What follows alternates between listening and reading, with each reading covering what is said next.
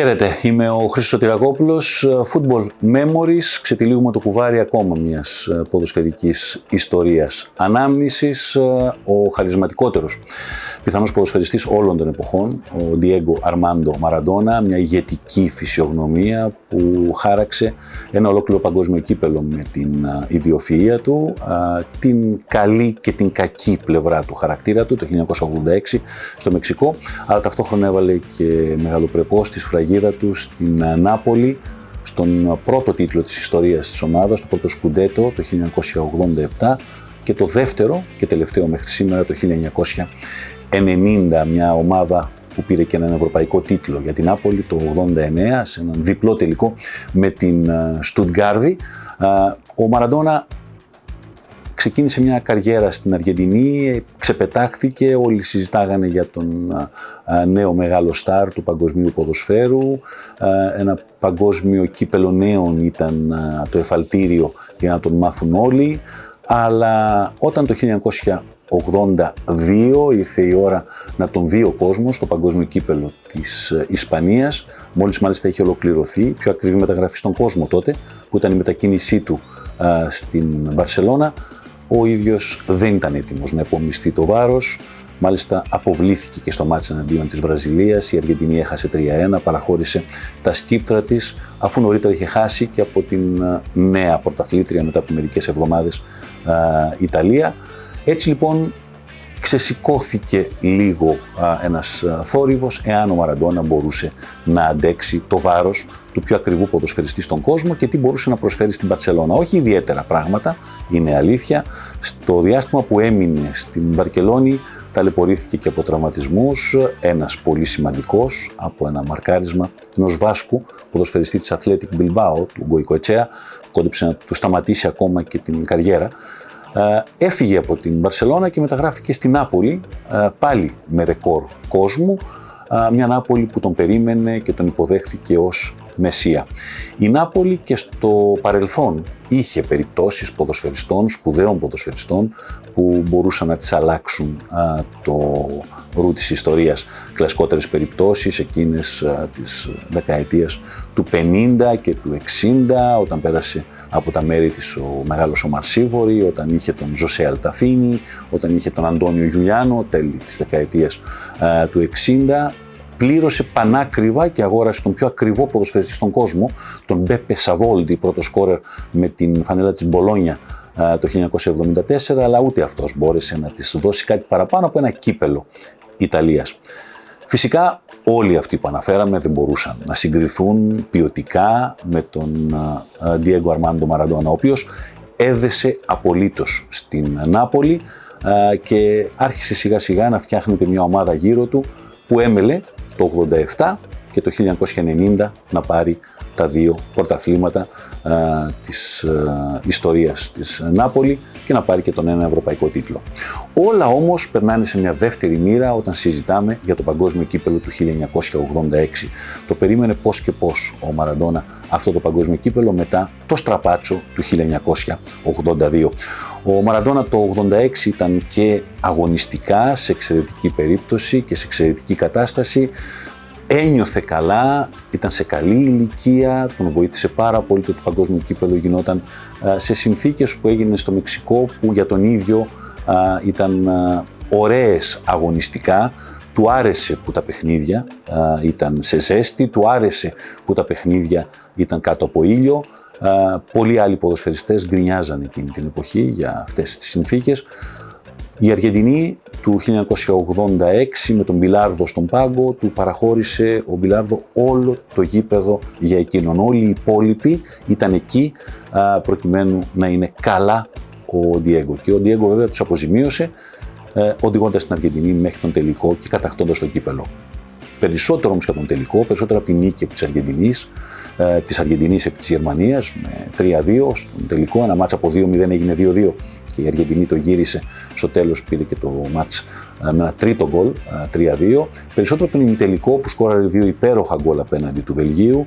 Ε, περισσότερο από τον Όμιλο που απέναντι στην Ιταλία πάλι σκόραρε, ήταν υπέροχο στο μάτς με τη Βουλγαρία ή με την Κορέα. Όλοι θυμούνται τον γκολ του αιώνα. Και το γκολ του αιώνα δεν είναι άλλο από το μάτς απέναντι στην Αγγλία.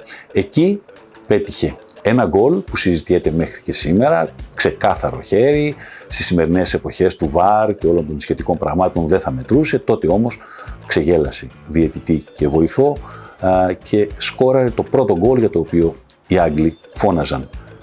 Λίγα λεπτά πιο μετά όμως η ίδια η φύση του ανθρώπου που έχει μέσα της και τον Θεό και τον Διάβολο ήρθε στην επιφάνεια με τον πιο εντυπωσιακό τρόπο για τον Diego Armando Maradona. Πήρε την μπάλα λίγο πιο κάτω από τη σέντρα, γύρισε, άρχισε να περνάει όποιον έβρισκε στο διάβα του, πέρασε και τον γκολκίπα της Αγγλίας, τον Σίλτον και έστειλε την μπάλα στα δίχτυα. Ακόμα και ο προπονητής της Αγγλίας, ο α, μετέπειτα Σερ, τότε απλώς Bobby Robson, είπε ότι μπορούμε να πούμε ότι θέλουμε για το πρώτο γκολ και δικαίως φωνάζουμε, αλλά το δεύτερο είναι ίσως το καλύτερο που έχω δει ποτέ.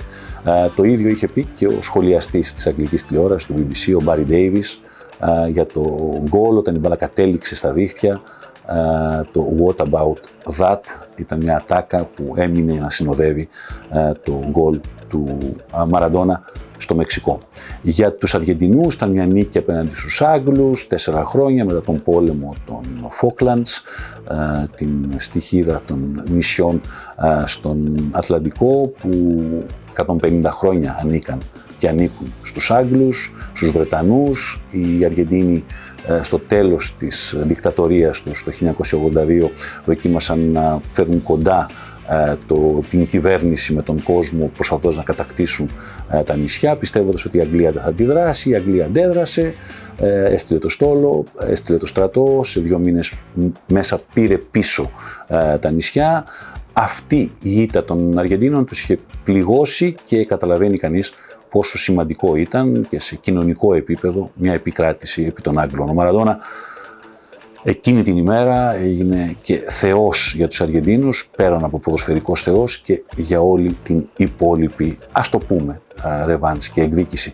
Η Αργεντινή νίκησε την Αγγλία με 2-1, η Αγγλία μείωσε με τον και προς το τέλος του μάτσα, αλλά δεν μπόρεσε να πάει το μάτς στην παράταση.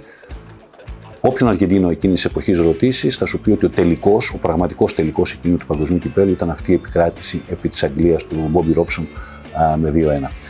Ο Μαραντόνα τέσσερα χρόνια αργότερα, το 1990, χωρίς να είναι πια το κορμί του στα καλύτερά του, είχε οδηγήσει ξανά την Άπολη σε έναν τίτλο, όμως είχαν αρχίσει εμφανή προβλήματα και με την υγεία του. Παρ' όλα αυτά, πάλι θα είναι ξεχωριστός για την Αργεντινή, οδηγώντας την μέχρι τον τελικό του παγκοσμίου κυπέλου με μια σαφέστατα υποδεέστερη ομάδα από εκείνη που είχε το 1986 η Αργεντινή θα πάει μέχρι τον τελικό, θα ιτηθεί από τη Γερμανία αυτή τη φορά με ένα 0 με το πέναλτι του Μπρέμε. Ωστόσο, μέχρι να φτάσει στον τελικό έκανε μερικές επικές προκρίσεις, ειδικά εκείνη με την Ιταλία στον ημιτελικό. Έναν ημιτελικό που έγινε στην Νάπολη μέσα στο σπίτι του έτσι όπως το ένιωθε ο Μαραντόνα, ο οποίος κατάφερε να χωρίσει, να διχάσει τους Ιταλούς σε αυτούς που όπως τους είπε θα υποστηρίξετε εμένα ή εκείνους που όλο τον υπόλοιπο χρόνο δεν ενδιαφέρονται για εσάς. Αρκετός κόσμος στο γήπεδο ήταν διχασμένος. Αν και οι Ιταλοί, αν και στο γήπεδο για να υποστηρίξουν την εθνική τους ομάδα, δεν τους πήγαινε η καρδιά φυσικά ούτε να αποδοκιμάσουν την Αργεντινή και κυρίως τον Diego Armando Maradona. Το μάτς έμεινε στο 1-1, πήγε στα πέναλτι, εκεί η Ιταλία λύγησε απέναντι στην Αργεντινή η οποία όπως είχε αποκλείσει και την Ιουγκοσλαβία στους 8 στα προημιτελικά, η Ιουγκοσλαβία που έπαιζε με 10 παίχτες από πολύ νωρίς, μια αποβολή του Σαμπανάτζοβιτς, μια ε, Ιουγκοσλαβία του Ίβιτσα Όσιμ που είχε φτιάξει μια πολύ σπουδαία ομάδα που δυστυχώς δεν είδαμε ποτέ να φτάνει στο peak της λόγω του εμφυλίου πολέμου που ξέσπασε ε, τον επόμενο χρόνο στην Ιουγκοσλαβία είχε βάλει πολύ δύσκολα στους Αργεντίνους, όμως και πάλι ο μεγάλος πρωταγωνιστής εκτός του Μαραντόνα σε το παγκόσμιο κύπελο ήταν ο goalkeeper της Αργεντινής, ο Γοϊκοτσέα, ο οποίος απέκρουσε τα πέναλτι των Ιουγκοσλάβων και έτσι γλίτωσε και το Μαραντόνα από ένα πρόβλημα που είχε χάσει το πέναλτι απέναντι στους ε, πλάβοι. Ο Μαραντόνα στον τελικό πάλεψε, προσπάθησε, ωστόσο η ποιότητα των Γερμανών ήταν καλύτερη. Παρ' όλα αυτά υπάρχουν συζητήσεις σχετικά με το αν ήταν ή δεν ήταν πέναλτι αυτό που πήρε ο Φέλερ προ το τέλος του παιχνιδιού. Η ουσία είναι ότι οι Αργεντίνοι χάσαν το μυαλό τους. Είχαμε και δύο ε, αποβολές, ε, οι πρώτες σε τελικό παγκοσμίου κυπέλου, ε, του Μονσόν και του Ντεζότη. Στο τέλος του παιχνιδιού η Αργεντινή τελείωσε το μάτς με 9 παίχτε. Δεν ήταν εύκολο για την Αργεντινή να αλλάξει την αρχή εκείνου του παγκοσμίου κυπέλου και να φτάσει μέχρι τον τελικό. Είχε ξεκινήσει στην Πρεμιέρα με μια ήττα απέναντι στο Καμερούν. Είχε ξαφνιάσει πάρα πολύ κόσμο, αλλά το Καμερούν αποδείχθηκε πολύ σκληρό καρύδι, έφτασε μέχρι τα τελικά και αποκλείστηκε από την Αγγλία. Ε, η ήττα της Αργεντινής στην Πρεμιέρα την οδήγησε σε μια αλλαγή πλάνου, τακτικής, αλλά η χαρισματική φυσιογνωμία παρέμενε ο Μαραντών ήταν αυτός που μπόρεσε να βγάλει προς τα έξω όλη την αντίδραση της ε, Αργεντινής στα πολιτήρια και στα επόμενα μάτς η Αργεντινή να μπορέσει να προκριθεί. Να φτάσει μέχρι τον τελικό, τα δάκρυά του την ώρα της απονομής, την ώρα που οι Γερμανοί σηκώνουν το παγκόσμιο κύπελο στον αέρα, εκείνο το βράδυ του Ιουλίου του 1990 στη Ρώμη, έχουν μείνει και έχουν παίξει παντού σε όλα τα ντοκιμαντέρ της FIFA. Η παρουσία του τέσσερα χρόνια αργότερα, το 1994, στο Παγκόσμιο Κύπελο της Αμερικής, το τελευταίο του γκολ σε Παγκόσμιο Κύπελο απέναντι στην εθνική μας ομάδα, σε εκείνη την ε, πολύ άσχημη παρουσία μας στα γήπεδα ε, των Ηνωμένων Πολιτειών για την εθνική μας. Ε, το επόμενο παιχνίδι του και τελευταίο του με την Ιγυρία, που η Αργεντινή νίκησε 2-1, αλλά ο ίδιος είχε βρεθεί ήδη πλέον ντοπαρισμένος στον αγώνα α, τον δικό μας, έφεραν την αυλαία της καριέρας του στα παγκόσμια κύπελα. Αυτό που δεν μπορεί κανείς να στερήσει οποιαδήποτε κουβέντα με τον Μαραντόνα ή για τον Μαραντόνα είναι το γκολ του αιώνα. Το ωραιότερο γκολ προσωπικά που έχω δει σε μεγάλη διοργάνωση, σε παγκόσμιο κύπελο, αυτό το γκολ του 1986 απέναντι στην Αγγλία, το γκολ που πήρε την μπάλα από τη σέντρα και τους πέρασε όλους μέχρι να στείλει την μπάλα στα δίχτυα. Έχει πολύ μεγάλη σημασία ποιο μάτς ήταν, ποιοι ήταν οι αντίπαλοι. Επίσης, πολύ μεγάλη σημασία σε ποιο επίπεδο παίζεις όταν πετυχαίνεις ένα τέτοιο τέρμα. Έχουν μπει αρκετά γκολ με παίχτες να ντριμπλάρουν 4-5 και να σκοράρουν. Όμως στο παγκόσμιο κύπελο δεν είναι καθόλου, μα καθόλου εύκολο και σε αυτό το πολύ δύσκολο επίπεδο ο Μαραντόνα κατάφερε να ξεχωρίσει. Η παρουσία του ήταν τόσο εμβληματική, τόσο αρχηγική, που όλες οι ομάδες στις οποίες έπαιξε ο Μαραντόνα έχουν να λένε για το πώς δεν δεχόταν ούτε καν στην προπόνηση το να χάσει. Ε, περισσότερα από την ποδοσφαιρική του αξία, που ήταν αδιαμφισβήτητη με την μπάλα στα πόδια, είχε να κάνει με το πόσο μέσα στο γήπεδο παθιαζόταν και πόσο μέσα στο γήπεδο αρνιόταν ακόμα και να αποδεχθεί την ήττα μέχρι να σφυρίξει ο διαιτητής την λήξη του παιχνιδιού. Η παρουσία τους φράγισε και εκείνη την εποχή της Εθνικής Αργεντινής. Μην ξεχνάμε πως η Αργεντινή δεν έχει πάρει το παγκόσμιο κύπελο. Από τότε έφτασε κοντά μόνο το 2014 η παρουσία με τον Μέση, ο τελικός ε, της Αργεντινής απέναντι στη Γερμανία, στα γήπεδα της Βραζιλίας, η ευκαιρία που είχε χάσει ο Ιουάιν απέναντι από τον Νόιερ πριν σκοράρει αργότερα ο Γκέτσε και χαρίσει στους Γερμανούς το κύπελο. Δεν είναι λίγο λοιπόν το γεγονός ότι η Αργεντινή α, ε, δεν μπόρεσε να ξαναβρει τα πατήματά της στο παγκόσμιο κύπελο, α, ε, ακόμα και με τόσους σπουδαίους ποδοσφαιριστές των τελευταίων 25 ετών ε, που βρέθηκαν ε, στην εθνική της ομάδα. Πολλοί λένε για την παρουσία του Μαραντόνα, μπορεί να μην ήταν πάρα πολλά τα χρόνια τα οποία έπαιξε ε, ως top, μια δεκαετία μπορεί να βάλει κάποιος στην συζήτηση. Μπορεί να μην ήταν πετυχημένα όλα τα περάσματά του από τις ομάδες, ειδικά με την Παρσελώνα δεν ήταν πετυχημένη η μεταγραφή του. Ωστόσο, αυτό που δεν μπορεί κανείς να αμφισβητήσει είναι ότι την Νάπολη τη μεγάλωσε στις ημέρες του και κυρίως αυτό που πέτυχε με την Αργεντινή σε δύο παγκόσμια κύπελα, γιατί και το 86 ήταν η κατάκτηση και το 90 του να πάει εκείνη η εθνική ομάδα μέχρι τον τελικό ισοδυναμούσε σαν να το έχει κατακτήσει ακόμα μία φορά. Η αρχηγική του εμφάνιση, η ηγετική του εμφάνιση ήταν αυτή που τον διαφοροποιούσε πιθανώς από οποιονδήποτε άλλο.